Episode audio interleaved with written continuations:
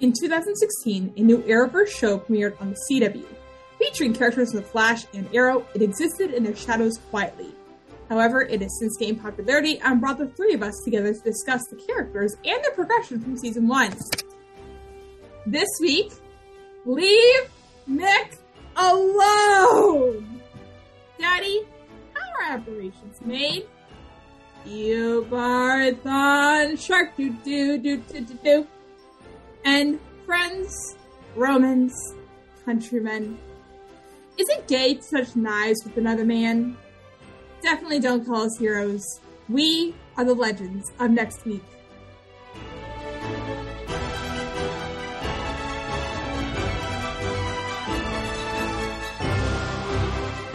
Hello, everyone, and welcome back to another episode of The Legends of Next Week. I'm your host, Mary. I use she, her pronouns. I'm Eden, she, her pronouns. And I am Kate, using she, her pronouns.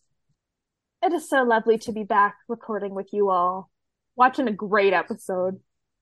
So great. Oh, so good. This is one of my favorites. Yes. And not just because it's a little fruity. It's very fruity. So queer-coded, it's a little crazy. And for the CW, that says something. What's that one IHOP pancake, the Rudy Tooty Fresh and Fruity? Yeah, Rudy Tooty Fresh and Fruity.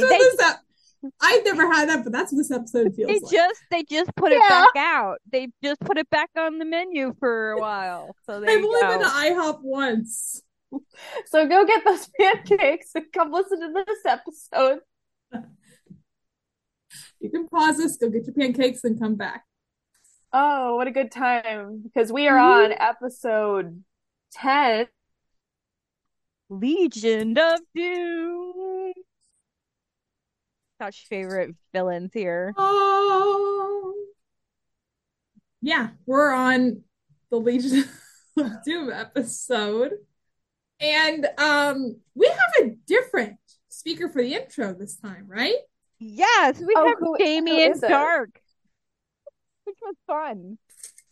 That was fun. Well, I listened to it because it was Damien. Our good old Daddy Darkest. Daddy Darkest, indeed. I got a message from my friend the other day because Neil's on 911 now, and apparently she was on Twitter was scrolling and got a jump scare from a Neil gif of him on 911, and I find that great. Is he evil in 911? Just the question here. I listen. I stopped watching Lone Star because I got really tired. Yeah, of Rob Lowe. Don't blame you. He does name Merlin and Eobard, and that they're going to get. They want to get the Spear of Destiny to change their. Well, they want to just change things. They want to rock some people's crap. Well, I can't blame them. After as the first scene is literally him dying on TV. Oh. As this again on that one. This cold open was hilarious to me, frankly, because the idea of Damien Dark's death recorded on some dude's cell phone is so funny. I mean, honestly, here's the thing: in this day and age, they're not far. I mean, what this was 20s. This was 26. It was 2016 when Damien Darhk died. Of course, Damien Darhk dies in one of the worst years. Yeah, well, what we thought at the time was the worst year. He even says 2016 wasn't really my year, and I have a note that says that wasn't anybody's. No, Damien, it was not anybody's. But thinking of what was going on that year, his death would have definitely been recorded on a cell phone. We have Malcolm Merlyn sulking in this kind of. I'm trying to think what happened. I know his hand got cut off. He's no longer Ra's al Ghul. I'm thinking, yeah, because I forget, and he's kind of miserable because he has no power anymore. And Thea has said, "Screw you," and Thea has said, "Screw you, old man," which he deserved. He's in his Echo era. Can you blame him? I guess not. I'm sorry. But no slayer to Echo Bad Batch. Love of my life. I hope you're thriving. But is he in a hotel room? Like, is he in a hotel room at this point? I think it's just like in some apartment. Probably some like a safe house. So Malcolm has, is down for the count. He has no reason to live anymore. Not doing great. And then flash of red lightning, and in appears Eobard Thawne and Damien Darhk. Most people knock first. Nah. And then, what do you want? What are you doing here? Why are you here in my apartment as I'm trying to get drunk people? The great Malcolm Merlyn. He used to be Ra's al Ghul. What I really love is that they're just kind of talking like he's not there until Merlin's like, hey, I'm right here. Why are you in my place? What are you doing? And then Damien goes up and asks him, do you believe in second chances? The first is money. That's a little... Yeah. The way Neil delivers that line. But also, he's like, I just saw you die. Yeah. And you're here. So yeah, I have to believe this. It's like watching Monty Python. You were dead. And he turned me into a newt. A newt? You know what he missed out on? Like when he said this was Ra's al Ghul, I was like, always a pleasure to meet a fad. Why did they put that in there? It would have been fun. Because that's Leonard's line, damn it. I know. Still would have been fun. It's our boy. Still would have been fun. The Legion of Doom theme is really fun. Yeah. That's because the Legion of Doom is fun. Listen, what they're trying to accomplish is bad. It's not good. But I do love the title card. We see their logos for once instead of the Legends. I think it's a nice little wicked touch. And we're not really sure where they are. We just know they're in a place that looks like something the Time Masters had. And yeah, it does look like their interrogation room. Even though we know the vanishing point was destroyed, or that's what we think it was. Destroyed, so we're... But then he could go back in time and use it, I guess. I don't know why you would want to. No, that's not how the vanishing point works. Okay, Han Solo. At this time. Mom said it was my turn to be Han Solo. Mom said it was my turn to make the Star Wars reference. Oh, it was me this time. Drinks. When I do it, you have to drink water because it's Kate. Because Kate is a nerd for Star Wars. Fun fact, we used to do this for Supernatural rewatches with my friends, where if we used an orange, we had to... Yeah, mine's going to be that for Hannibal. So, sorry. Well, one of these days, we're just going to put a thing on Twitter with, we just call ourselves out with our...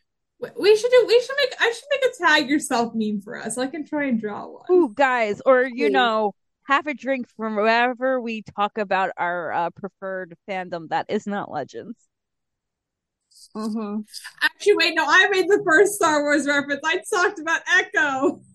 You're right. Damn it. It was me. Anyway, but I have to appreciate this room, Malcolm's. No. Eobard's in. Sorry, there's a lot of men in this episode. I'm not used to... Let me rephrase that. We got him out of here. It's a man... Listen, this is I think this is what Eobard considers a man cave, because he has his time spear in the corner. He's got his little tech table and then a wall behind him of weapons, all kinds of rifles that he's probably plucked out of history crap. So this is the Legion of Doom's man cave. Okay, that makes sense. That makes sense. I believe that. I don't know. I just came to this conclusion. You're correct, because he's got his car. And who's tied up in this man cave is Phil. Actually, Phil's in the closet of the man. Well, the man cave's like a closet, and then Phil's just kind of chilling in that uncomfortable-looking chair in the main room. Phil... I forget your last name. You're Gazmer. Gazmer, because we know you're Phil Clemmer, but Phil Clemmer is the Twi'lek in Boba Fett. Yes, we both had the giggles. We both had to stop. Okay. Yeah, Phil's having a real bad day. Phil Gazmer's no good. Very bad day. You know what? I feel like he wished he had more edibles on him, but they're not letting him have any. Unfortunately, Damien and Malcolm are having a worse day. And why are they having a worse day? Because this is an uneven relationship. Because they're being henchmen. And we know what happens to if an evil queen has henchmen. They die. That's what happens to henchmen.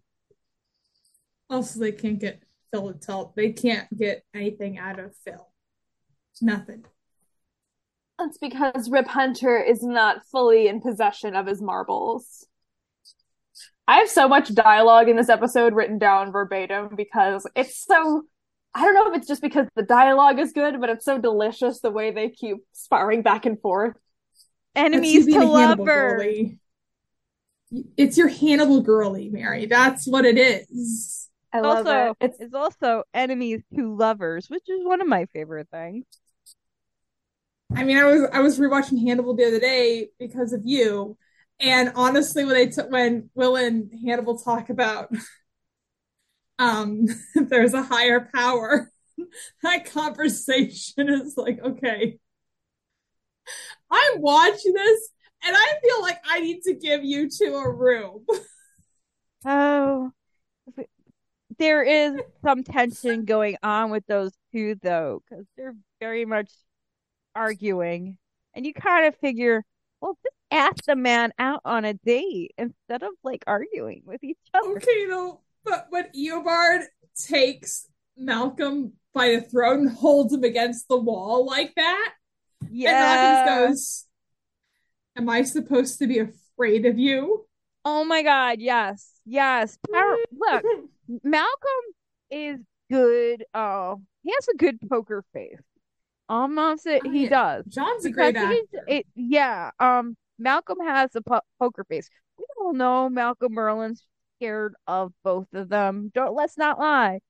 But he goes and says, "I'm not scared of you," and he's so confident with this that it's great, even though you know he's lying. Because here's the thing: when you look at them, Malcolm is he's kind of the weakest, because you have Damien, who's been alive as long as the previous Rachel Wolf, and then you have Eobard, who is a speedster. He has the Speed Force. And then you have Malcolm. He is the weakest link. What's so special about Malcolm? He's just a little squishy human. He's the weakest link. Bye-bye. He's just a little guy. No, well, he did look. He's a good archer. He's a good strategic planner. Let's just say that. He's good at planning. He's like but yeah. He is the worst henchman if you have to have it, because yes, he can plan, but he doesn't have anything going. He doesn't even have his hand. He's like the ultimately worst version of Percy DiRolo. Oh, please watch Vox Machina; it's amazing. I shall. If you want to have you're gonna get a meow meow. Woo-hoo. I'm collecting. If you like Leonard Snart, you are so in trouble. So does that make Malcolm Merlyn the meow meow in this episode? Or... He is pretty meow meow in this because he's very sad. It's his meow meow. Well, era. More than Rip. He's the meow meow. Not era. More than Rip. No, this is Phil. This is a good time to bring in our princess slut loser dynamic that we had mentioned in the previous episode. But we were going to save because it fit better. Yes, but is Malcolm Merlyn all three? Just saying. I think that I would say Malcolm could be the loser in this case. Darhk is the princess. And Eobard is the slut. But he is a slut. Look at him. Or Barry Allen. Yeah, listen, he... Yes. Wait, the show only gives us a certain amount. I mean, the show's given some times he screwed Barry over. I mean, for the one time that he messed time up, that he married Iris instead. Yeah, that was a lot. That was a lot to deal with. Tell me that man ain't a slut. Okay, he is. I do pose that Merlyn's sluttiness did result in Thea. Yes, that's what I'm saying. You know what? I get that. The only non-slut of the three of them is Damien Darhk, because he was faithful to his wife, and he was married when he had Nora, so there you go. I think Damien Darhk is the princess. Yeah, he is obviously the princess. Shout out to all the people who drew the Legion of Doom and flower crowns back when the season was airing, because I remember... Oh, I remember. That was a big thing, and I think I was the one who started that Tumblr post, was asking for it, and that art always makes my day. It's fun to go and look back at that. You know whose day it doesn't make? Phil. Yeah, Phil's going through it. Phil wants to leave. He's kind of done, and I don't blame him. I do like that Merlyn goes like, well, let's not try torture. Let's try hypnosis, because I was called the magician in the league. Sure. And he goes, sure, he goes to do that, and Eobard admits like he's not worried about the legends having the amulets. Why is that? We have an advantage. They're idiots. You. The cut, idiots the on cut. The Waverider. They're all idiots. McRory, ladies and gentlemen, and those who don't adhere to gender, we present McRory's finest. Look, Mick wants just some food. I don't blame him. Leave him alone. Well, I mean, our joke is leave Mick alone, and we say that because they're all mean to him in this. But God, someone needs to reach out to that man.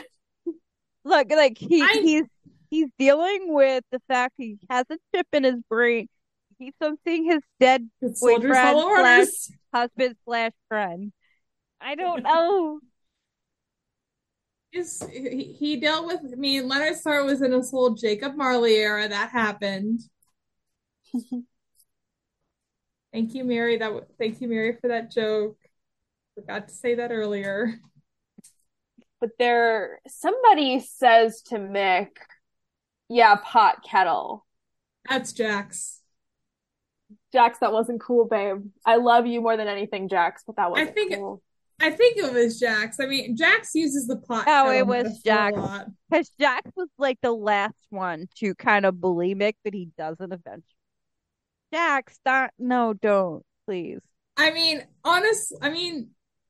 if someone called me an idiot, I'm like, yeah, that's fair. Says something about, don't go throwing stones in your glass house. And Martin says, this is not the time to mix metaphors. Because they're trying to figure out what the amulet does. A whole dang English class going on out here. Yeah. And he's just trying to figure out this amulet. So, you know what he goes to do? He goes to Jitters to figure it out. Yeah, because I do like that Nate is still trying to get the The Legion of Doom as their name, and Sarah's like, no, I'm not calling them. I feel like Sarah's like, that's not going to be a thing. I refuse to make it a thing. You cannot make it a thing. Stop trying to make the Legion of Doom happen. It's not going to happen. What gets me here is that Amaya again is, I get her. She, like, Amaya has her quest to figure out who the heck the speedster is, and I really hate that they bring up, they just like, well, yeah, you only want this because your dead boyfriend's like, you know what? You kind of want to know who you're going up against because it's a speedster too. You want to figure out who this guy is, and hey, you have someone on this team who's faced a speedster before. Also, who tell Amaya? How do you deal with her grief anyway? Like, really? You shouldn't, because when you're grieving, you go through different things. And she's allowed to grieve Rex. We might not know him. She knew him very well. And leave poor Amaya alone, men. She says you can't defeat an enemy you don't know. She's not wrong. No. She's the one who has the brain cell. Maya always has the brain cell. Yeah. And that's why we love her. And Sarah, and so well, they just, so when Mick suggests saying, hey, let's just give them the amulet in exchange and to get Rip back. And they're all against it, but Sarah's like, wait, well, Mick might have a point. Not about you being idiots, but hey, let's use this thing for leverage because they have something we want and we have something that they want. Yes. And so they decide, well, we're looking at this amulet as this mystical object when maybe we should leaning in with our technological expertise. Playing to their strengths. But that's none of their strengths. So they're going to go scoot off. Stein's going to scoot off to Central City to call a colleague. That Jax follows him with. Yeah. But before that, we cut back to Legion of Murder Husbands, as they are. Oh, Assassin Husbands. Murder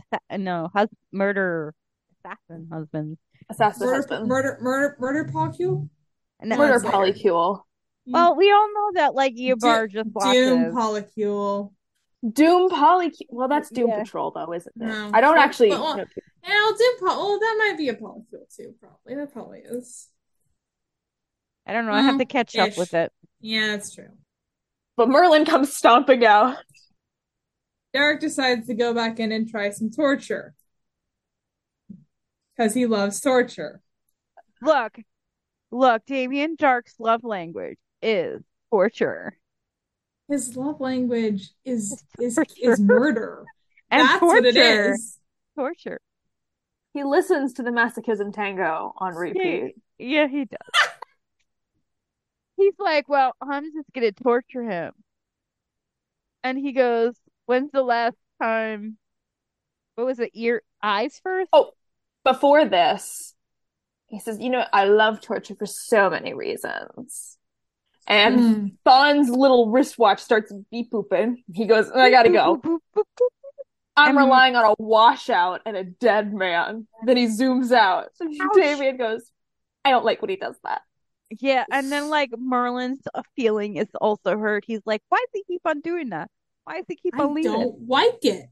And he's like, and then, like, now we have therapist time with Phil, poor Phil being a therapist and not wanting to be, as he listens to everybody complain.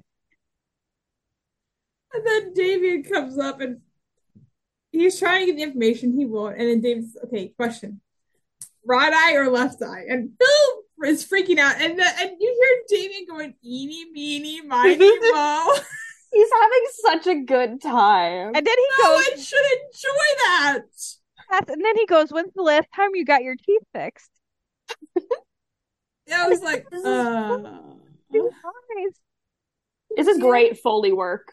Yeah. You can hear the sound of him digging around in there. Oh good. My God. And then he's like, look, it might be. Then he comes back with the tooth to Eobard and Malcolm. Not the best condition, but Captain Hunter is British. They literally make a British teeth joke.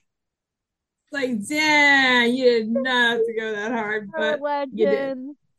He goes, no, but... look at it. And I love Malcolm because he's so grossed out by it.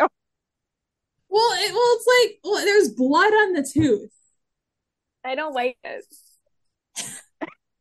I'm gonna tap out. My God, we've entered our Chris Evans era. Malcolm, you killed people. A bloody tooth bothers you? I don't get this. But we find out that on the tooth is essentially a barcode. It's an access code to a essentially Swiss vault last accessed in 2025. Which is way too close to the current time period for me. Know. Oh my God, that's only 2 years from now. You might find this, but we're still gonna be airing in like 2 years. Think about that. That's horrifying. That's how close it is. When he said that, I was like, "Holy crap!" This was 2016, so 2025 was like kind of long. Yeah. So it was kind of long from then, and then you're watching it in 2000 23 and you're like, oh shit. I gotta wonder, and this is just my brain being a little nutty. I've been up for about maybe 15 hours at this point, probably. Not healthy, but that's okay.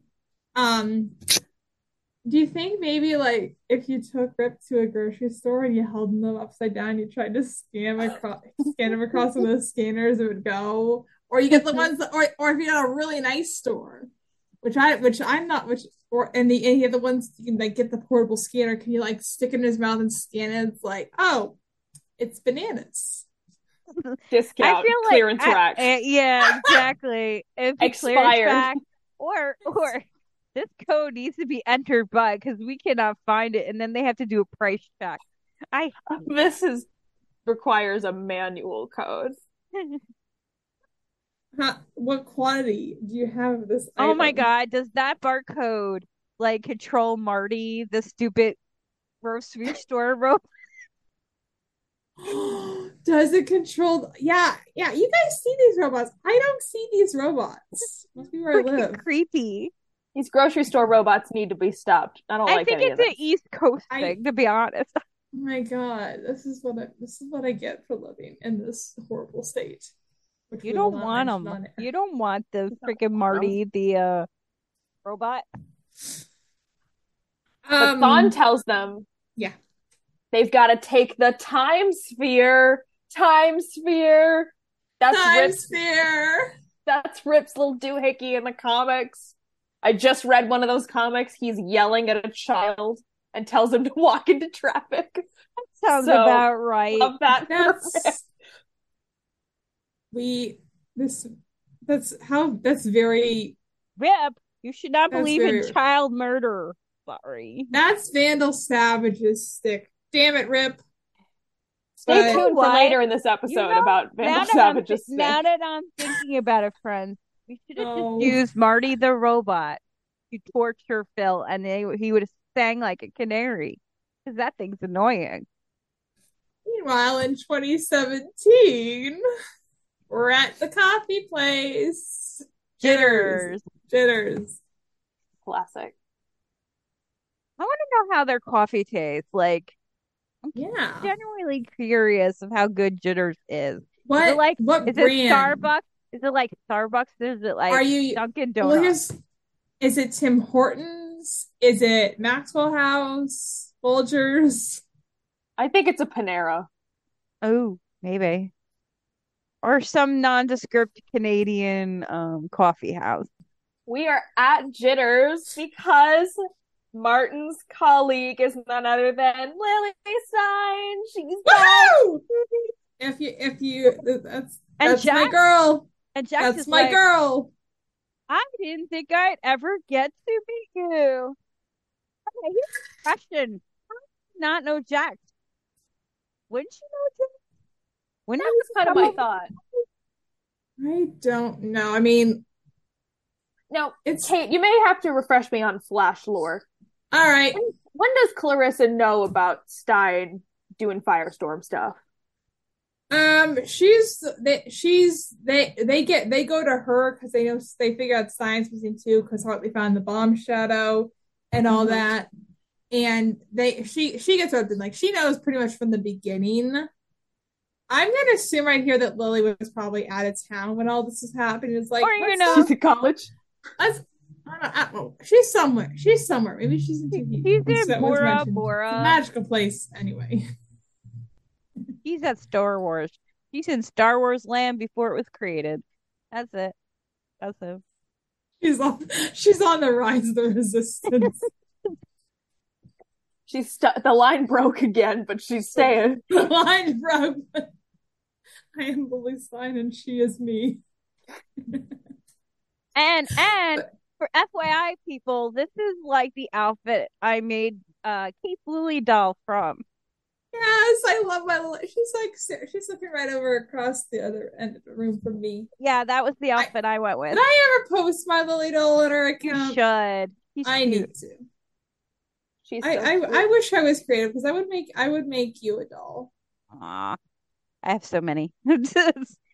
But yeah, this is the outfit. And I love Lily because she is so much fun. I wish we could have kept her as a legend. She's so smart. He is so smart. She's so, like, when Martin gives her the medallion, she's all excited about it. But she's so excited about it. She's like already scanning it. She pulls this thing out of her purse to start scanning it, and I love her. I love that. I thought oh, that's so cute. She has that in there. I was like, oh, okay, wait. Well, she probably knew the call was coming, so she brought it anyway. It's still cute. It's really I like the idea she just carries it around because it's an ionic transmometer. I don't know what that means. But Stein says, I've never seen one smaller than a house. And Lily says, yeah, I had the idea to make a smaller one. And on a vacation to Tahiti. I don't vacation well. So, it's a magical place.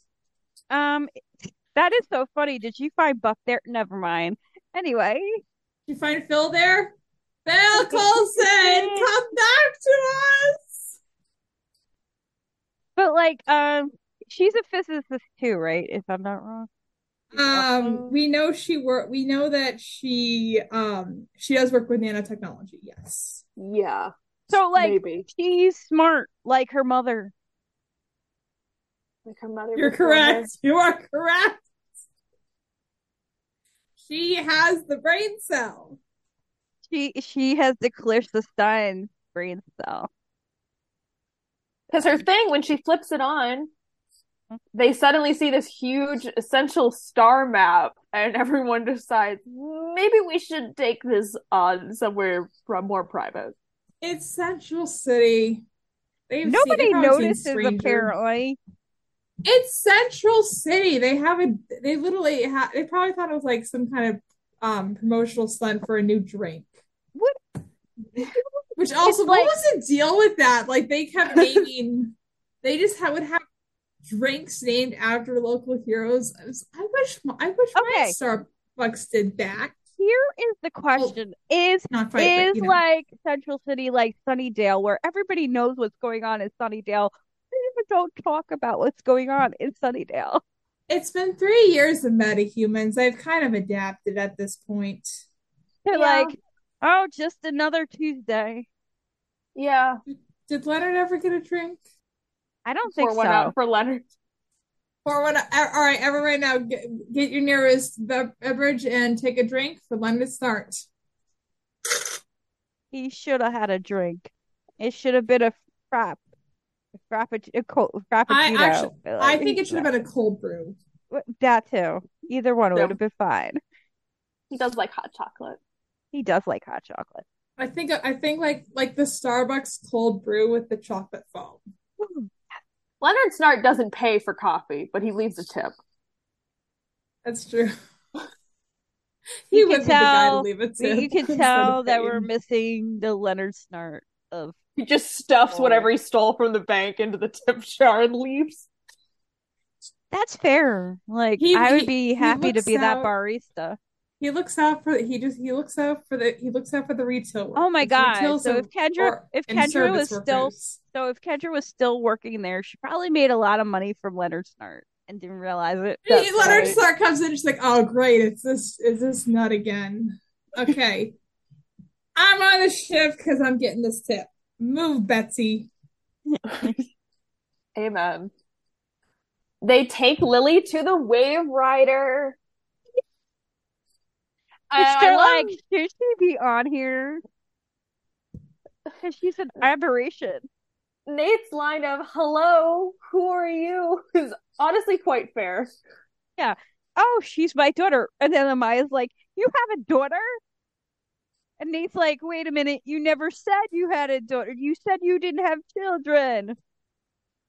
There's a Futurama joke where Leela tells her old boss, because he tells a story of, oh yeah, Leela hit on me when we were first working together, and she said, I didn't know you were married, you didn't wear a ring, and my wife doesn't know I have a job. I keep my lives separate. Oh, so now we're back to Damien Darhk looking through the man cave. And he says, Eobard has a delicious selection of killing devices. Why'd you say it like that? I don't know. I think he just gets it. Maybe he just gets a boner for weapons. I believe that, because Merlin's kind of feeling the same. He's like Lassie from Psych. He gets a gun boner. We need that kind of music in the background. Two former League assassins. They might kiss. Careless Whispers is going in the background. They're taking turns dressing Phil. Like, they keep putting a coat on him and then pushing him back to each other. It's very charged. Mm. Feels like I could feel the sexual tension. I don't also, know you. The line, I don't find you threatening. Okay, I'm sorry. That is so Hanagram of them. That's a little insane. But the fact that the fact that he has the knife near, like he's holding the knife behind his back, because he does. He is scared of him. Knife behind his back. They're staring at each other because Merlyn says we need this to be subtle, not a bloodbath. Mm-hmm. I defer to your expertise in foolishness, Malcolm. This is almost to Frank and Bill level from The Last of Us, but not quite. Because, but like, play that scene with like the song by Linda Ronstadt and see if you feel the same.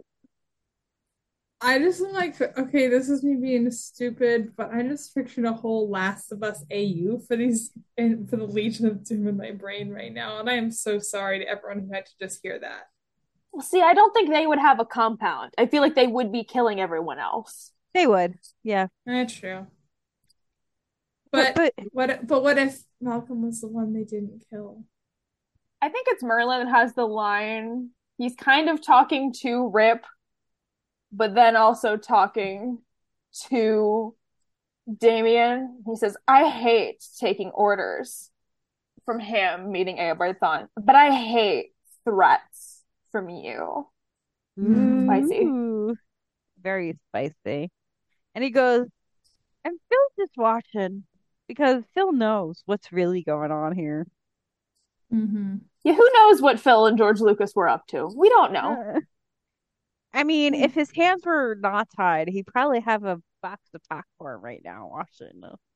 What happens in the basement dorm room stays in the basement dorm room. Mm-hmm. Mm-hmm. It's like, that's the ground gang's rules. But then they start fighting. Didn't they start fighting? No, they didn't start fighting yet. Malcolm just had a knife behind his back. Yeah. Because we cut to the Waverider next. Because they had to have a... No big deal. Professor didn't have a kid. He's got a kid now. Mazel tov. Thank you. You know, that's the one thing I am sort of angry about from Mick, because, like, again, yes, Martin should have told her. But Mick, he did tell you not to tell her. Yeah, Mick's going to screw up in this episode. We're Mick defenders, mostly. Depends what season. No, this is it depends on the circumstances that are going on, but Nick screwed the pooch. Yeah. Martin would be very valid to be angry with him at this point. But in counterpoint, Martin should have told her already. Yeah. I mean, that's a hard thing to tell your kid. We didn't want you. I'm gonna say that. My question is, like, does she ever need to know? But I mean, this is a real thing. I know she's somebody would have screwed that up eventually. Wouldn't it have been better for Martin to tell her this instead of her finding it out from a drunk asshole? Who's to say? Not us. I mean, when you find stuff out about yourself like that, it's gonna make you go through a lot of feelings. Well, especially because she knew that Martin didn't want to have children, so that was a conversation that maybe should have had. Maybe. Yeah. But by anyway, the way, sweetie, you were a mistake. That's a hard question. Ray has a little moment here. Listen, we're getting a lot of good soft Ray this season. This is a little douchey Ray here. He says, she's gonna network this amulet to the AI system. Like, that's not gonna work. Excuse me, Ray Palmer. He starts laughing. He's like, okay, no, wait. I want to help out with this. I want to do this. It sounds really cool. Please, let me help out. Please let me help out. I want to do this so bad. Just like, again, I feel like Ray would steal her technology after finding out what she was doing. This is what this feels like. Like, if Ray was Anakin Skywalker, he definitely would have stole Lily Stein. Did we say who Lily was last week? I can't remember. We did not assign Lily a character. Oh my god! How did I not do that? What the fuck is wrong? How did I not assign Lily Stein a character? As you said, she was awesome. And that's right. Okay, is she Rio Chuchi? You know what? Let's say it. Lily Stein is Rio Chuchi because I love Rio Chuchi. Good for her. Good for her. I stand Senator Rio Chuchi. She speaks for the clones. Oh, can we also point out that Lily is the most polite to Gideon? Yeah. And if Gideon didn't end up with Gary, I am thinking Gideon and like Lily would have been a good pairing. That's a Gilly. Lily is so cute. I'm here all season. If anybody wants to write us Gilly fanfic, we will take it. Hey, that was so cool. It was fun because you have two nano nerds working together. They succeeded, and I do love Ray's. Oh my god, did we kill her? Moment that just cracked me up. That's so Rip. Oh, no, we killed her. The Rips left us with the ship. We can't kill his wife again. We can't be like Vandal Savage. They said we just mainlined 1 zigabyte or something of data to her brain. That's and Gideon is working because she's like, yeah, give me the good stuff here. You can't kill me. That's right. You cannot kill Gideon. We saw that in season 7. It was really hard to kill Gideon. And so we find out what the amulet does, didn't we? So Ray and Lily are so excited. They say, congrats, Doctor. Thank you, Doctor. Nerds. I love them. They have champagne. They would have had a cute friendship. And at the time, I thought I shipped them. But now I'm just realizing I really like the tall and small vibe. Fair. And that's very valid. But I love the friendship vibe, though, too. I think I like the friendship vibe more now that I'm rewatching. It's like, you know what? I would have loved to see just these two being geeks. I mean, because we know Lily's partner's cool. So. Wait. Here's the question. Well, Lily, I'm going to say this right now. Lily would have been the Willow fan. And if she'd been there for George Lucas, Lily would have been the Willow girl. Yeah. Uh-huh. You are not wrong. You're right. You are not. Yeah. You are correct. And very valid of Lily Stein, by the way. I just have I feel like I have created so much lore for Lily Stein. And if you haven't done it yet, watch Willow. I'm just saying. I do need to watch Willow still. I might do that this weekend. I need to make a list because I need to decompress this week. So nerds rock, and they got it to work. Nerd power. Sadly, anyone catch what the champagne is called? Guggenheim champagne. Oh, that's as fun as when they named the champagne after Adam in one episode. They did. During season 7. Yeah. How did I miss that? I'm done. That will come up. Yeah, we'll come out. They have all these really cute exchanges of, the replicator can make anything except American cheese, which is kind of just processed anyway. Which, Ray, you're not wrong. I mean, really. Especially if you're going with craft, which you shouldn't. Doesn't that have gluten in it? I don't know. Cheese shouldn't have gluten in it. But it's not cheese. I'm not an nutritionist. Ray, are you talking about Kraft or Velveeta or like real American? Kraft. It has to be. They have to call it cheese product because it's not legally. Yeah, cheese. I know it's not cheese. I don't know what you're eating, Ray, but don't eat Kraft. It might make you sick. However, take unnecessary journeys. Don't swim in the sea. I have Kraft singles in my fridge. So. Don't eat the Kraft cheese. The Kraft macaroni. I just remember Kraft macaroni and cheese being way too orange at some point. Next time we meet up, I'm gonna make that audio with you for TikTok. But like, yeah, and then I know we talked about this before, but Mick is stupid and ends up going, yeah, fake food for a fake person. Oh, yeah, 'cause the way that, like, I mean, like, they were celebrating, they had caviar out, and I was just cackling over that. I was like, dang. Yeah, they were having a good time. You saw I just know how to celebrate. They were having a good time. Like, Lizzo was playing in the background. Mm-hmm. Lizzo, wait. It's about damn time. Anyway. That song wasn't even out at that point.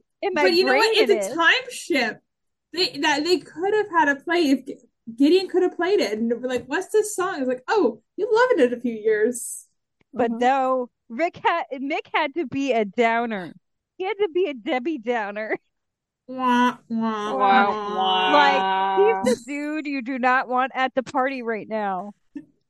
Yes, but he also mixed Rachel Dratch era. Yeah, that's, you're not wrong. It's the Debbie Downer era, not the Boston Teams era. It's true. By the way, if you've never seen SNL Boston Teens, go look that up. It's hilarious. Oh, guys. So like, good. I kind of wonder if Mick just wanted to ruin things because he's just in a spot where he's just like, I don't give a shit. So definitely, the world hates me, so I'm going to make everyone else suffer. Yeah.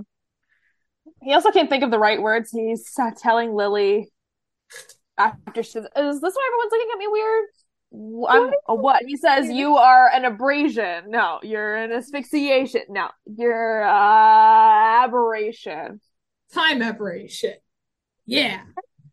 Wow. I just walks off like nothing happened. And Lily's notably frazzled by that. You did something that ruined your life. And now I'm going to leave.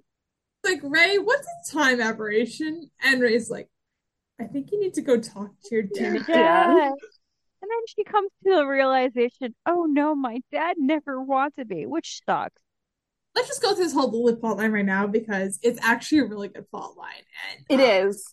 Yeah. Like, I found myself, I see a lot of myself in Lily Stein, and like, I see that like relationship I have with my father with her and Martin.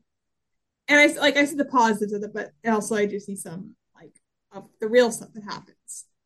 But when she goes to him and he's like complimenting her, he's like calling her brilliant and great and everything, she's like, what is a time aberration? She's not messing around because it's like well, that with parents sometimes.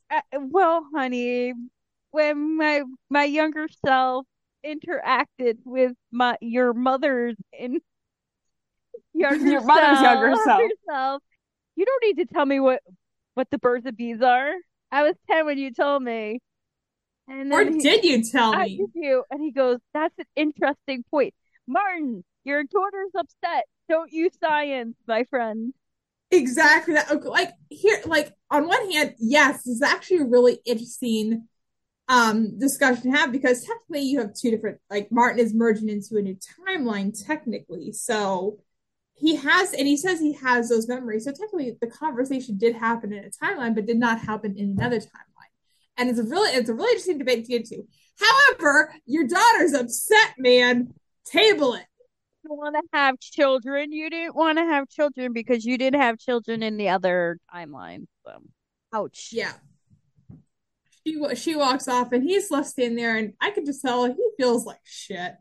Yeah. I feel like shit. But it's not like he did it on purpose. I think he didn't tell her because he didn't want to hurt her feelings, because he generally does love Lily.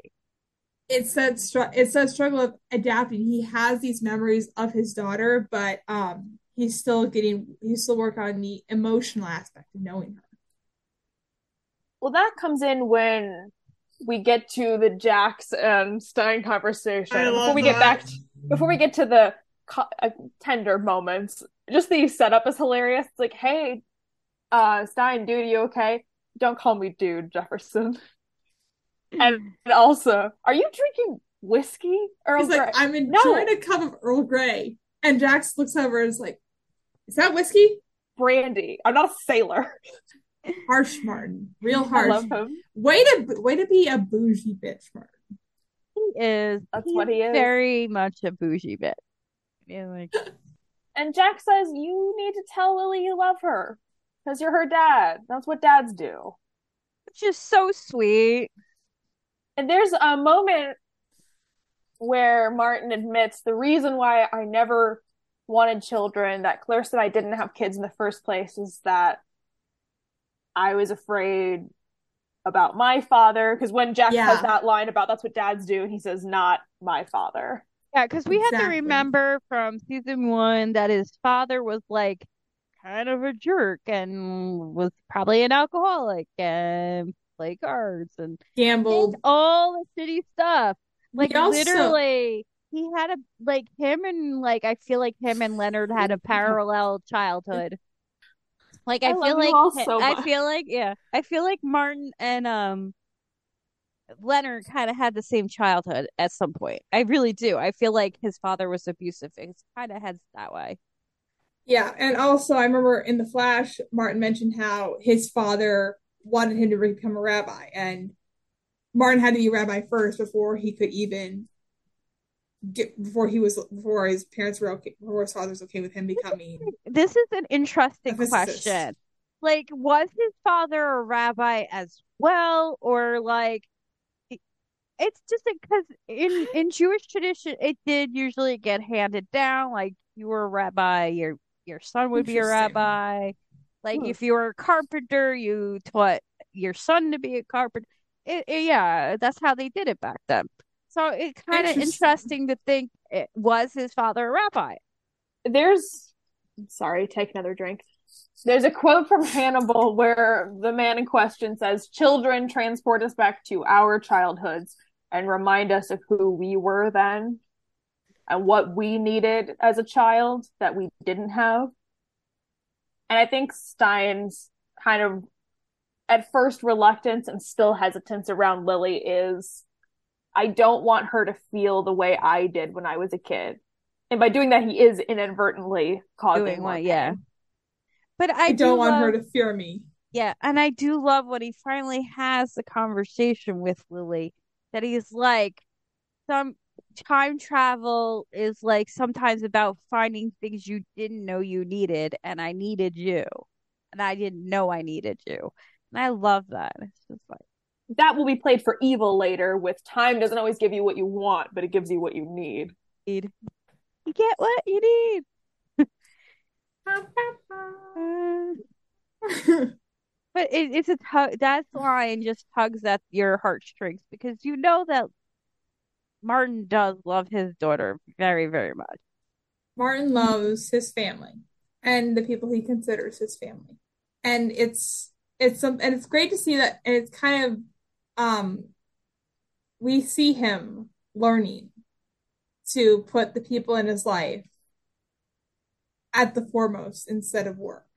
Yeah, you know, we see Martin Stein. I mean, we see it in The Flash, we see it in Legends of Tomorrow, and I think it's a really beautiful character development that we see from Martin that we don't really touch on that often at all. Yeah, because I know we give Martin a lot of flack because he treats Mick like crap, and he should get that flack. Yeah, but like over the seasons of Legends, he does learn that work isn't everything. That science, even though he loves it, that his family comes first. That's the thing. Like, I feel like with my generation that I'm in is that we're brought up to feel that like we need to be we need to be good at work. Like, we are like to the point where we'll go in sick. We don't care what we're very. It's a little unhealthy relationship some people have with work. And I hope that our generation as we get older, we slowly learn that, yes, I understand it's part of our adult life that we need to go to work and have a job, but also to be able to enjoy the other pleasures in life. Not to be preachy. No, it's true, because our generation was the same way. It was like, you need to work, you can't have fun, because, work is everything. But I'm with you. I hope later generations learn that, like, work is not everything. Family, mm-hmm. friends, that's what gives you happiness and joy. And we can see Lily even picking up on the bad habits of her dad inadvertently, when she's like, I don't vacation very well, I'm still always working. Or when she's trying to leave and Gideon tells about the protocols, and he says, and she says, well, considering he never wanted to be my father in the first place, I don't think his protocols should matter. And it hurts, but I don't know. You can see the parts of she is a lot like Martin, and there's a lot of good in Martin.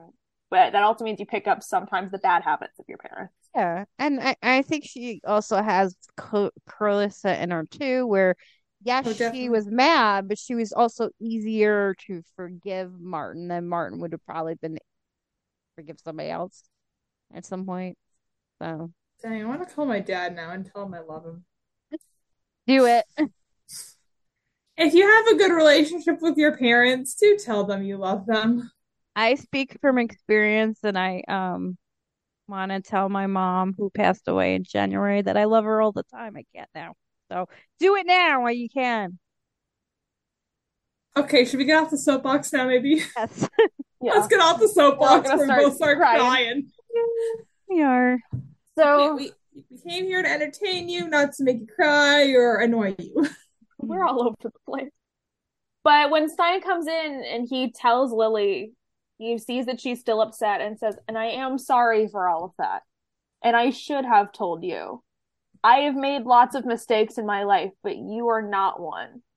That's so good. And I just love, again, I love the line when he just says, like, people go through time and try to change time to fix things and find things that they didn't know they needed. And I need you. He needs her in our life. And he's like, he needs Calista and he needs Lily. And I think it's a really interesting contrast that Martin is learning to accept the changes in his life instead of wanting to revert back to what once was. Well, meanwhile, on the other side, we have the Legion of Doom, who is actively trying to change their realities, their destinies. I think it's a really great parallel. And that's probably why they did that in the same episode, to show that parallel. Foil. Yeah. To show that parallel between Martin, like, learning that, like, from his past and to fix the future. That's not what the Legion do want to do. Good dad versus bad dads. Yes. I'm like, okay, wait. It's good dad versus two dads and daddy. Amen. I said what I said. Don't come after me. And we have a little sweet moment of him telling Lily, by the way, you should know I'm one half of a superpowered group called Firestorm. And she says, that's nice, Dad. I love that. I know she doesn't. It is. She doesn't believe him until, like, I guess she finds out during the crossover. No. I know. We don't talk about that here. We don't say the C word here. Well, that's the next time we see Lily Stein, though, so... Yeah. She has another cute line of, they have a hug, and she goes, well, I kind of have to go heading back. Those synthetic proteins aren't going to fold themselves. So adorable. Yes. And he's like, I guess this is goodbye, which is weird, because you're not going to be saying goodbye for long. I don't get that. So now we go to a bad version of Leverage. We had a nice version of Leverage in the last one in getting Phil out. Now we're using him to go to Switzerland. That was the question in the last scene we saw with them. Phil, have you ever been to Switzerland? That was like a Leverage send-off. Yes. Oh, it's like, okay, so does that make Malcolm like Nate in this conversation? Oh, yeah. Isn't that... Wasn't that one show Scorpion kind of like a leveragey show? I never saw it. Yeah, I don't know, but I think Amy was in it for an episode. Ooh. I don't know, but like I sent you that clip one time, Mary, with the grandma got run over by a reindeer. Oh, that's right. That was so good. Sorry, it's very off topic. I think it's on Amazon. I'm gonna see. Yeah, I've got to check it out. Yeah, so like being the Nate of the leverage of the Legion of Doom team, he's getting Phil ready to get into the bank vault to get his safety deposit box. And Phil's like, I don't know, man. I don't know what's going on. He knows nothing. Arthur's so Damien's freaking good. Damien says it best. His brain is pudding. It does. Planets of the Pudding Brains, to quote my favorite doctor. I do love that, like, wasn't this before or after this where Phil's, like, literally, like, well, he's playing you guys against each other. Oh, that's after this. That's after they fail. That's after they fail because... I love that. So they're walking in. I just have in my notes, one of them tells the other, whatever. And it was so... I think that was Malcolm. What? That was definitely Malcolm, because that's not a Damien thing. That was very married of them. Like, you know what it was? Damien's like, honey, can I kill these people? And then, like, Malcolm's like, no, we need them. And then he's like, but just one person. And he's like, no. And then he was pouting because he didn't get to kill anybody. I do like this part here because, like, well, Phil is talking with the bank teller. They're talking about Thawne and that they think he's hiding something, and it's also cutting back to the Legends, who are also in the parlor discussing who the speedster is and why he wants Spear. Right before they send Phil in there, Damien hands Rip one of the little chip, the earpieces, and says, now take this or I'll shove it down your throat. And Malcolm goes, don't say that. I'm motivated. Him. Yes, I love that. He goes, this is kind of tiny. Didn't he say that with the earpieces? Tiny. Mm-hmm. And it's like, he's from the 70s. Yeah, he's from 60s. The 70s. So he's like, what is all this? This is really a leverage episode if we think about it. Definitely. I mean, it's called Legion of Doom. So I guess, yeah, it kind of does feel like a leverage episode. Because as Kate mentioned, the Legends are debating, well, if there's a speedster, why would he want the Spear of Destiny? A speedster can just change time. And then they're trying to figure out why does he need Damien and Malcolm. And Malcolm and Damien are trying to figure out the same damn thing. Meanwhile, Phil is out here being terrified that he has to get a rectal scam. No, it's a rectal scam. Rectal scan, and he's like, I don't know these things, because again, he's from the 60s. He's like, the future's so weird. I love being in the future. He's so excited. But then he has to do voice recognition, and he no longer has a British voice. Yeah, what's the passcode? He doesn't have the passcode. And I love how they find out the passcode later on. We'll get to that. But but Damien and Malcolm are both like saying, go, no, don't, go, don't. Go, don't. So he's just walking back and forth, and the teller's like, okay, something's really off with this guy. We're failing. You're failing, per usual. And then Damien shoots the teller. Phil, it was lovely knowing you. To kill somebody. He was very desperate to do this. We can't kill him yet. Damien goes and causes a scene. Well, it's very... He threatens Phil with, if you move from this spot, I'll find you and feed you your testicles. Oh. Not cool, man. Not cool. That is not cool. I got a recipe for him. I would like to see Hannibal invite Damien to dinner, and Damien just takes a bite and he knows. This is the best testicles I've had in a very long time. He says that. He lifts his fork to his mouth, says that while staring Malcolm Merlyn in the eyes. Malcolm just I don't think Malcolm Merlyn would be too into cannibalism, so he just puts his fork and knife down. I'm a vegan. I'm not hungry anymore. Eobard Thawne, like, I'm starving. Eobard Thawne. Is this Barry Allen? Oh, we cut back to Eden's favorite scene, where they're both standing there. Rip is in the chair. Rip looks like the kid in the middle of his parents getting a divorce. He does. And he's going, "You're a failure. You're a failure." He's sloppy. And then he tells, Merlyn tells Rip, saying about Damien, he's sloppy. That's why he was passed for Ra's al Ghul.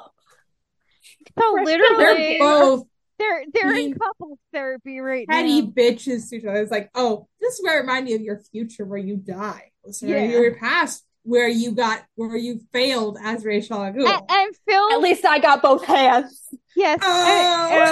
And Phil being out of his edibles and probably stone cold sober now. It's like, you know what's happening here. Wait, but I'm sorry, Eden. We keep cutting you off. I'm so sorry. We gotta talk about we gotta talk about the sword play though. Oh, right? Yeah. We have to get to some knife play. The very central knife play. They decide, we need to settle this like a league dispute. I'm in, which means swords. Of all the lines of this episode, this is one of the games. Yeah, they play with each other. They play with each other's swords. He's I don't remember who says it, but one of them picks the knife up and says, Malcolm picks up the blade and says, "I suggest you pick up a blade that matches that sharp tongue of yours." Excuse me. But also when they're dueling, and then Malcolm is like, "Oh, I miss this." The handgramness of it all. Careless whispers. Phil's freaking out. There's two guys who are playing with swords next to him. He's lost a tooth. He had to go to the bank in a nice suit. Have they given him a pee break? No. They have not. Does he get a pee break? No. And literally he has to watch two guys falling in love over like sadomasochism. So, And then I love. Go ahead. And then Ian, this is where you're talking about, where he calls him out. You know what's going on here? Because Phil is a genius, apparently. And he's like, your boss is you two against each other. He's not our boss. And we're not underlings. And then Phil pulls out the good, the bad, and the ugly analogy. And I've never seen this movie. I have not either. I have. I would like to see it sometime because I feel like it's a classic that I should see. I love he goes, neither one of you are Clint Eastwood. Oh, which one are we? Am I Clint Eastwood? You're not Clint Eastwood. Is it me? Am I the drama? Oh my god, this is just the song Anti-Hero, is it? Hi, it's me. I'm the problem here. It's that one TikTok. Am I the problem? Yes, you are! Love that sound. I need to use that for myself one day. They both realize you want to change your past. I want to change my future. And then Rip refers to Eobard as the fast guy, which is very funny to me. Yes. What else are you going to call him? Mr. Zoomy? The Zoomies. Zoomy. You got the Zoomies! Two members of the League of Assassins working together against a speedster. This is where the moment we see enemies to lovers. This is the moment, my friend. Delicious. This is the moment. So they're like, let's work together now. Now they have realized back on the Waverider. They've asked the same question 6 times, and Nate comes to the realization, okay, he's not trying to change history. He needs to change reality because he doesn't exist. That's what he is an aberration. That's when Martin Stein enters the scene. And he goes, "There's only one speedster that's like this. Eobard Thawne." Mm-hmm. We're like, "Explain this to us." He says, "Well, explain to us like a generator committed suicide, thus erasing his existence. But however, he's part of the Speed Force, so technically he has existence. So he must be trying to secure it now." Of course, we had to relive Eddie dying again, which sucked. Yeah, that was sad. Well, listen, it's the nature of Eddies to... I know, but do I need to be another Eddie brutally Thawne? Hurt or killed? Eddie Thawne, Eddie Kasprak, Eddie Munson, Eddie Brock technically kind of died. It was kind of dead there for a minute in the first Venom when he got freaking impaled. Look, do not name your kid. Enigma is fine, but... Yeah, don't name your kid. Well, no one calls him Eddie. No one calls him Eddie. Fun fact, guys. Eddie Diaz got shot in the middle of the street. Don't name your kid Eddie. Don't. You can name your kid Edward, Edmund. Whatever. Just Eddie. They're doomed. I feel like with the track record of Eddies I've seen on the show, actually, well, there is an Eddie in A Million Little Things, but I don't think it's queer, unfortunately. I just remember that. No, I didn't see it, so. I watched it because James Rodriguez is in it. Fair. But it's a psych loyalty. It is psycho loyalty. So psych, not psycho. I know. I watched Psych. I did watch Psych. Psych was a good show. Yeah. Some parts have not aged well, but it was a good show. But yeah, we had to watch that again, sadly. But then Sarah realizes, hey, time needs time to cement. Like Rip is always saying, time needs time to cement. So it hasn't cemented yet. Because Amaya also says, this makes no sense. And she's right. You are correct. Amaya's literally the most valid team member ever. But am I a little biased? Yes. That's but Amaya isn't appreciated enough. But that's also true. You know who also figured out the same damn thing? Assassin Damien and Malcolm. Yeah. So and they get back to the bank. They've killed everyone. Malcolm let his new boyfriend kill everybody as a gift because he deserved it. To do it in the first place. Oh my gosh, is this kind of their first actual date? Oh my god, I think it's their first date. Because I mean, the last episode, yeah, they were in the alley, but they weren't really together yet. But this is very that was more like running an errand. Yeah, this was like Malcolm actually letting Damien kill. Wouldn't it be nice? Wouldn't it be nice? It says, wow, you love killing lots of people, don't you? Don't you? Don't tell me we're gonna fight.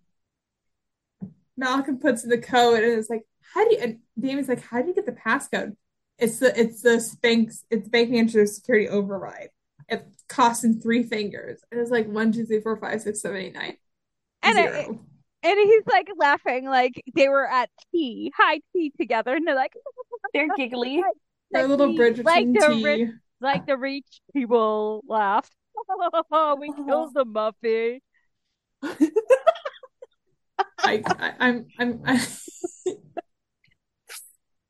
My Bridgerton Island, my Riverdale version. My good Bridgerton people, where are you right now? Sound off.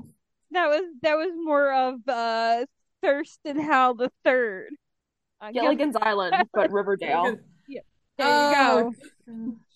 I shouldn't have said that. The CW is listening. We don't mention we don't mention the show that starts with the R. No. And then that show had everything.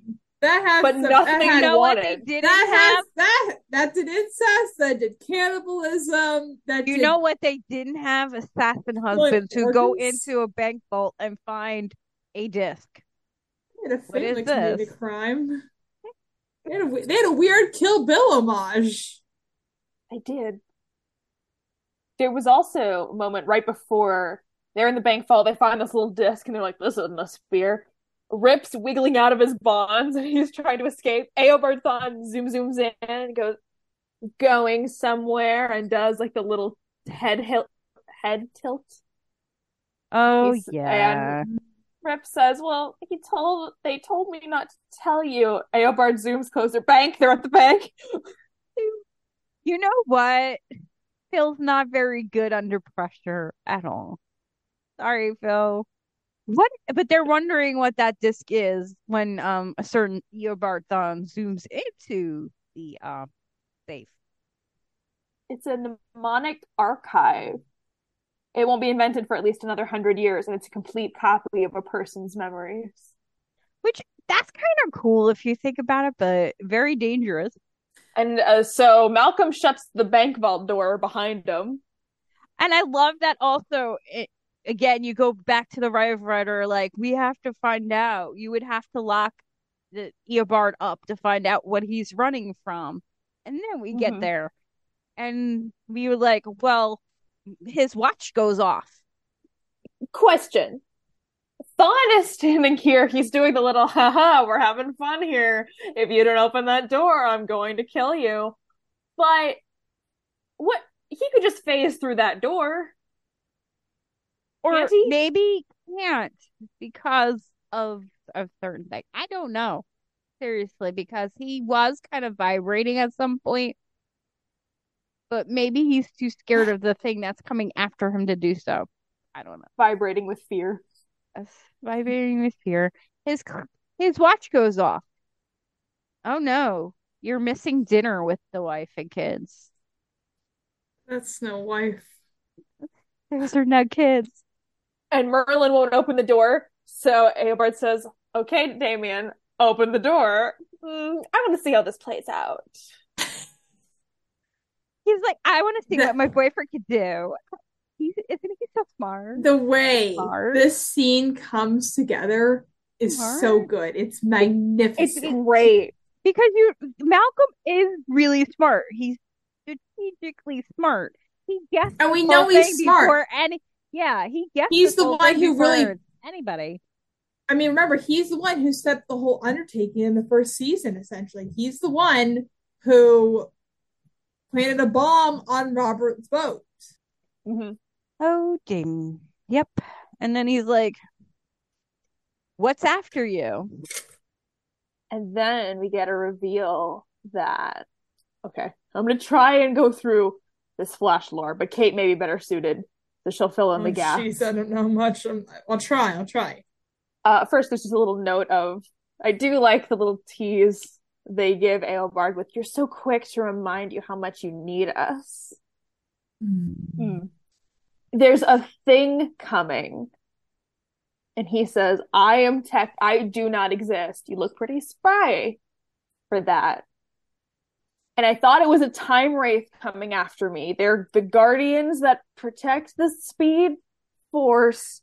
Look, guys, we stuck it out through Flash for a good 3.5 seasons.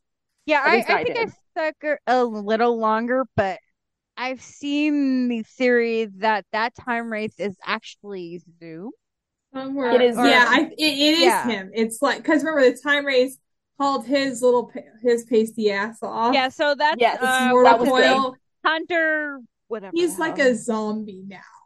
Yeah. So it's like the Speed Force is like manifested as, it's like reanimated his corpse into. Yes, and we have to remember. That Wraith was after Barry. So anything that screws with the Speed Force, the Time Wraith will go after. It demands a price. Mm-hmm. And so essentially, Eobard says, I can't stop moving because it keeps finding me. Then I think David says, oh, like a shark. So you're a shark. You can't sit still. You're a dead shark. Baby shark. Baby shark. Baby shark. Again. But yeah, again, like, they love sharks in Legends lore for some reason. Yeah, lots of sharks. But Malcolm being smart again, he goes, what if you didn't move? What if you didn't move? It's really out of pocket. But I just remember, because this came up on my TikTok last night, of the one shark guy from the Clone Wars.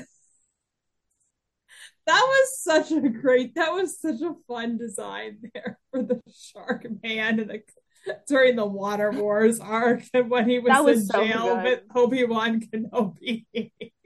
I liked that. And then remember when we did see King Shark again, it's like, okay, what if he's like really hot now though? We do some Shape of Water kind of stuff. What if we gave him some abs?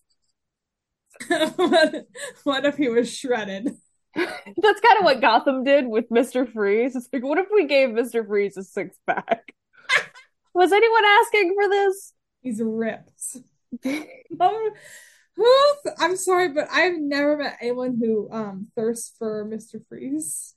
Before Malcolm has that little, here's what we're gonna do, he makes Eobard say, yes, I need both of you as my partners, not my lackeys. Can very you good. Feel the love tonight? And they're like, we'll help you. So they make him walk outside. Which I love that they did this to him. He's just going slowly. Like, this is literally Jurassic Park, where he can't move because the raptors will come after him. It's Jurassic Park rules, exactly. And so the Black Flash... did they name it the Black Flash later? Something like that? I mean, I know... I feel like that's just what it was called. But I don't remember when we get told that. Anyway, but it's zip-zooming around, and you can hear it snarling and growling, and you have to stay very still. Or the raptors will get you. It gets right up in his face and starts snarling. And you could smell the fear. And he goes, I know. Stay still. I have said this since this episode aired. I know he absolutely shat his pants. Oh, for sure. That was the face of man who has lost complete control over his bowels because of absolute fear. I believe that. For sure. And then finally, there's a little quick moment where Dark throws something at him, Merlyn shoots something at him, and Eobard quickly zooms him into the safe. That he says, oh, I won't hold it for long. He goes, he's like, you saved my lives. Now we're going to go back home and I'm going to make you dinner. No, he did not. He does say, we have to go, partners.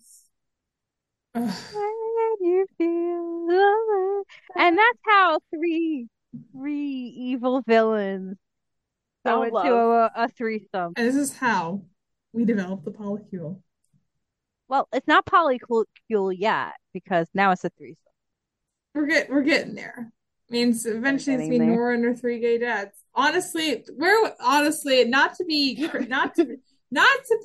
Christian centric, but where is the episode where Nora got visited by the ghosts of her three gay dads? God, that'd be really funny. You know what? She wanted to deal with your stepsister. Oh my God. Man, we could have had it all. Her sister was a witch. Oh, it was her sister.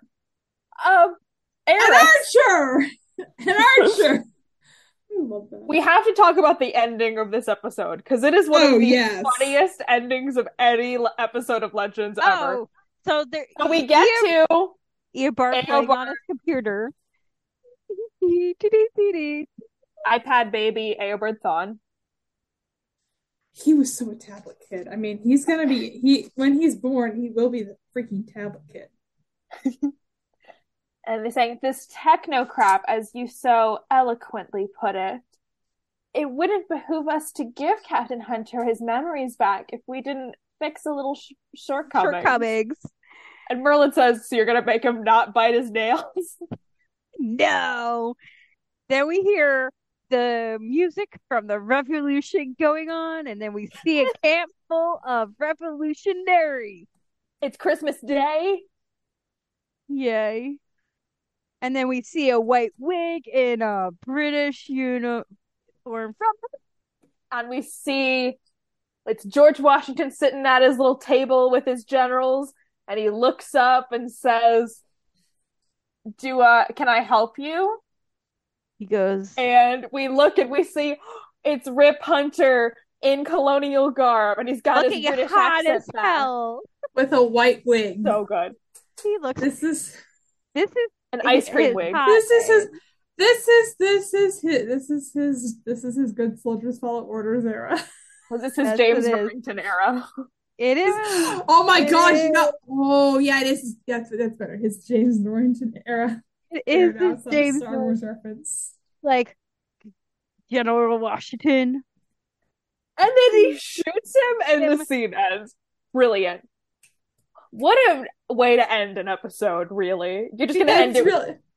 It's like next episode now. I know that. I remember first watching this, and I'm like, oh, I need more because I want to know what happened.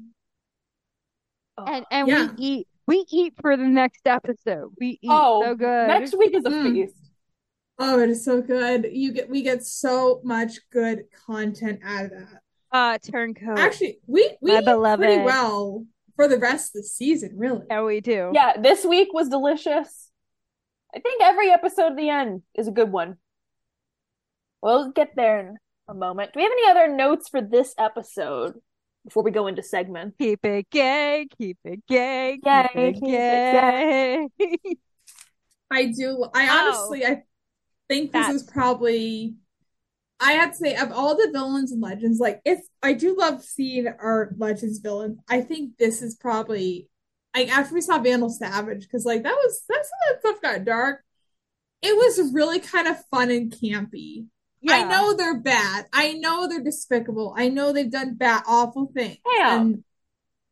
It's so silly. I know that John and Neil mentioned how much fun they had on set, though. That's why I always appreciate this one. But funny, FYI, when you guys were saying this on my show, my Alexa show, the picture of Rip Hunter came up as Alexa show. Guess who's back again? But Rip is back. I love this episode. Friends. It's one of my favorite episodes. It's the Legion of Doom, and it's like, honestly, you get back to back really good episodes. See, part 2 of season 2 is so hard to rank for me because there's so many good episodes. All right, it's time for Mary's Lore Corner, where I went into DC Comics and found some bullshit that we wrote. Me, the royal we. I had no hand in this before my time. But we're going to learn a little bit about the DC Comics history of the Spear of Destiny, and there are quite some characters that show up. Some familiar faces, some unfamiliar faces, one shocker for me. Well, kind of two shockers. So, Spear of Destiny, listen, there is a lot of lore behind this. So I'm going to be giving a very brief summation of everything. So in DC Comics canon, the Spear of Destiny shows up in World War II as it falls into the hands of Adolf Hitler, who tried to use it to send literal Valkyries to murder Franklin Roosevelt. In one continuity, that does happen. Sorry, Franklin D. That's just a thing that happens. Frankie D. They have this thing where it says that the Spear of Destiny created a sphere of influence, which we'll kind of see, that affects heroes to fall under the sway when they enter it, which is why nobody was invading during World War II. Spear was used toward the end of the war by a cornered villain named Captain Nazi. So, ooh, this is one villain I'm glad we never met. We're this. Hi, but he was attacking the Spectre with it. So the Spectre is this divine spirit of vengeance, an agent of the presence, and needs a human host to curb power and then offer guidance so that it's not just one dude's influence. Pre previous people who were the Spectre include Hal Jordan, some dude named James Corrigan. James Corrigan is the Spectre during this World War II era. Oh yeah, we see James Corrigan in Constantine. Yes, Constantine will come back later. Okay. This. But the other dude is Crispus Allen. If you've watched Gotham, I don't even remember Renee Montoya's partner. Oh. Allen. Oh. Oh. Well, that's God. What would happen to that man. Oh. Oh, it's a man. R.I.P. to that man. So after the war, the spear kind of came into the hands of the Allies, and we just put it in storage here. America. It would emerge years later because President Bill Clinton ordered the spear retrieved and asked Superman to confront Spectre with it. I don't know why Bill Clinton's here. I didn't know. He made that choice with that Spear of Destiny. I think we should just use the Spear of Destiny. That will solve our drugs epidemic. Man, we used it. We could have had a better America. What were we doing here? Yeah, because it's always people who don't deserve it get it. Yeah. At one point, they kind of needed that because at one point, the spear's power ripped a hole in the sky and started unraveling the fabric of the universe. So that's fun. So we had to put it in. We had to go put it in a bunker for a while. Was it in Area 51? Just a question. Does not specify. But the thing is after Hitler had possession of it, kind of, he ruined it. It was still infected by his madness for a while. And then I think, in looking at it, Superman started to realize, this is not something we should have. So he threw it into the Earth orbit with the Spectre and buried it in the middle of ash and debris from some other planet. You tell me that Hitler did nothing with the spear, because I feel like no, Hitler he was using it in there to create the sphere of influence so that no one person could come in and stop Germany. Oh, in this comics canon, I would have thought he would have killed more people. Not that he should have, but it's Hitler. Mm-hmm. Then later, when Hal Jordan was the Spectre, he entrusted the spear to the Sentinels of Magic, which included the Sentinel, Zatanna, Dr. Occult, Faust, and the Blue Devil. And then they threw it into the sun with a spell. Good job. Be like, nobody's going to get it now. It has shown up as various MacGuffins in different bits of DC media, in DC's To Dead Planet, which is that whole zombie thing. Constantine used it to fight the demon Trigon, who is Raven's dad. Nice. And then the one that will probably be the most interesting to us at this table. Oh, good God. So during Final Crisis Revelations, which is a lot, I do not have time to get into. I don't want to talk about any Crisis event ever. But, so during the events, Renee Montoya has the mantle of the question. Yay. She and Huntress are going around solving crimes. Nice. Go off. They're hunting down members of the Religion of Crime, and they want to kill her because they elected her their leader, and she said, I don't want to do that. She was the leader because she accidentally killed their first one. So they are looking for the mythical rock that Cain used to kill Abel in the Bible. Because that is it the space crime. Rock? You know, it's very tell me it's not the space rock. You know what's very interesting? A lot of biblical stuff ends up in like comic media. That's so weird. It really does. A lot of it does. So they end up finding the rock. Then Crispus Allen showed up as the Spectre. I told you he would come back. He's like, Montoya, dude. By the way, you have to be judged now because of Spirit of Vengeance and all that. Oh, jeez. Sounds like and stuff. Religion of Crime. They got the spear.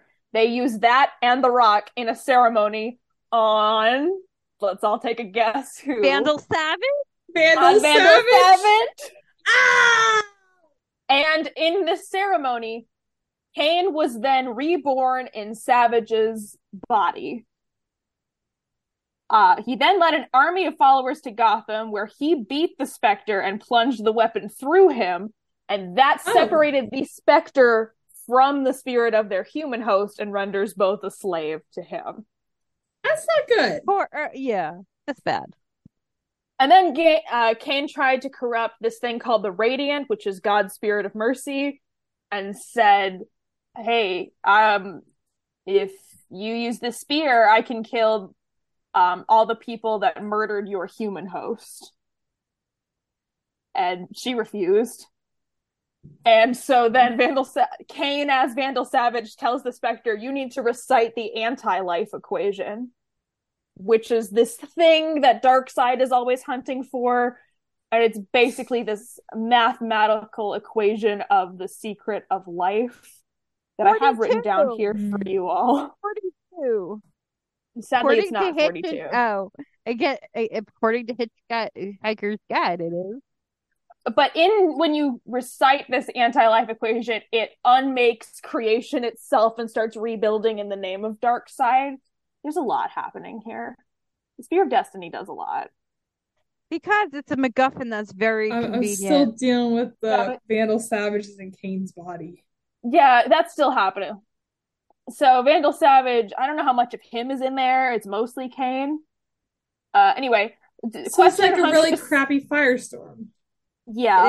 It is so very Question crowded. And Huntress manages to get the spear back. Yay, women. Yay. Women doing it for yourself. Woo! But they have serious injuries because of it, because it hurts. Ew. And the Radiant can heal Huntress, but can't heal the Question until the relic is purified. Something that can only be accomplished by using it to heal a soul rather than destroy it. And the Question does this or Bente Montoya does this by resurrecting Jake Allen, who is the son of the Spectre's human host, Crispus' son. So she does that. And that brought hope and spirit to the peace. Brought hope and peace to the spirit of Crispus Allen, who maintains control of the Spectre Force. And they deal absolute judgment upon Cain and followers, except for the killers of the Radiant's human host, because then she could forgive them before they died because reasons. And then everyone else died.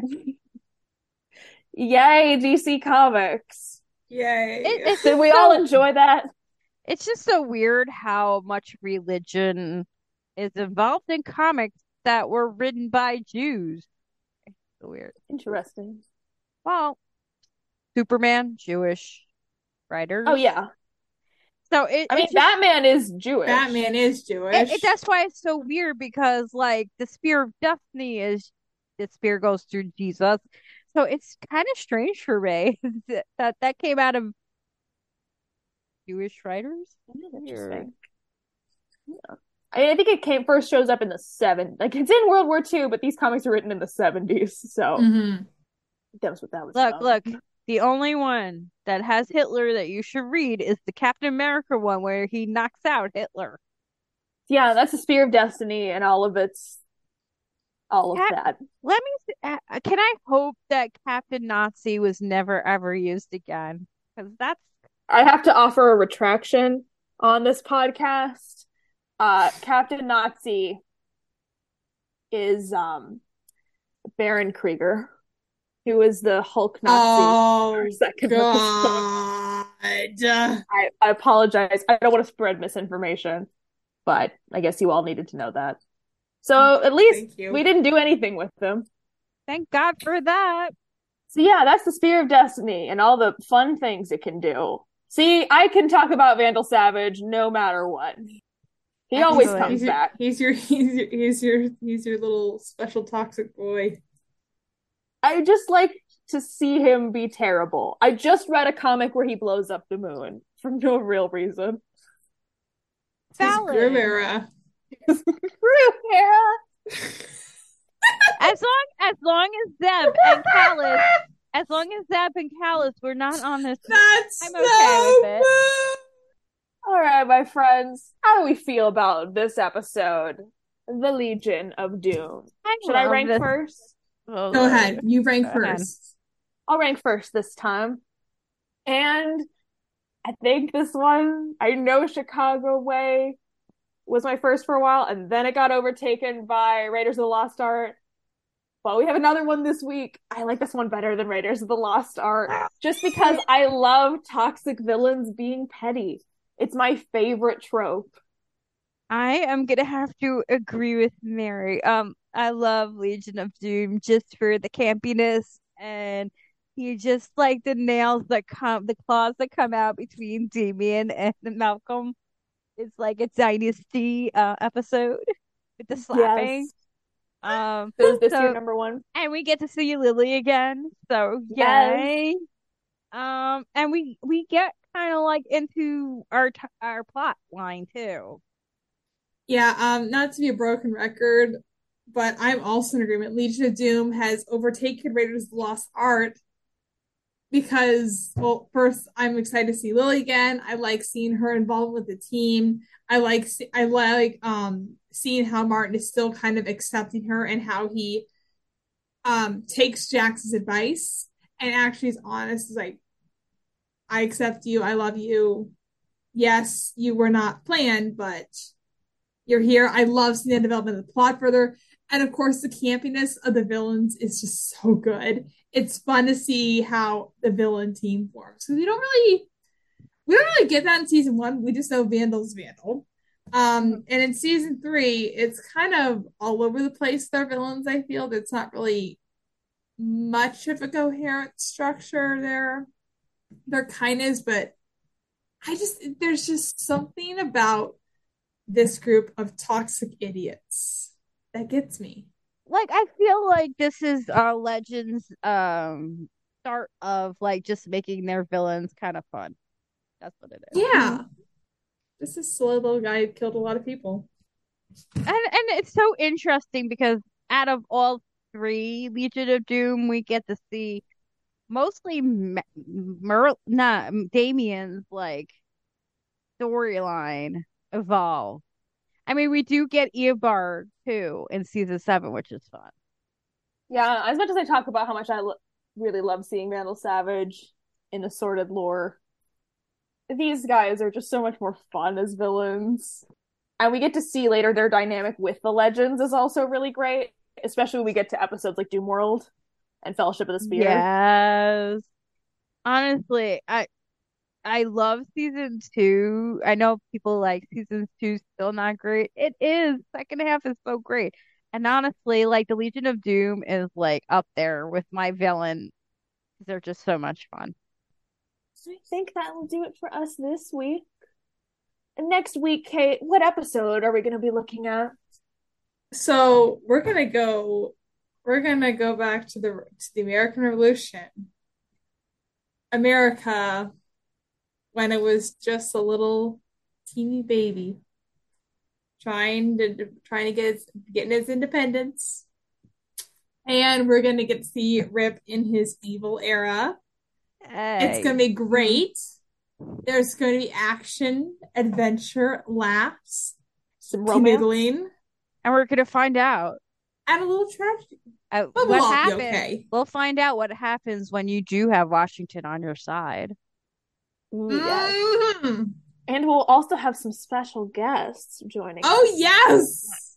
For that episode that we are so thrilled about.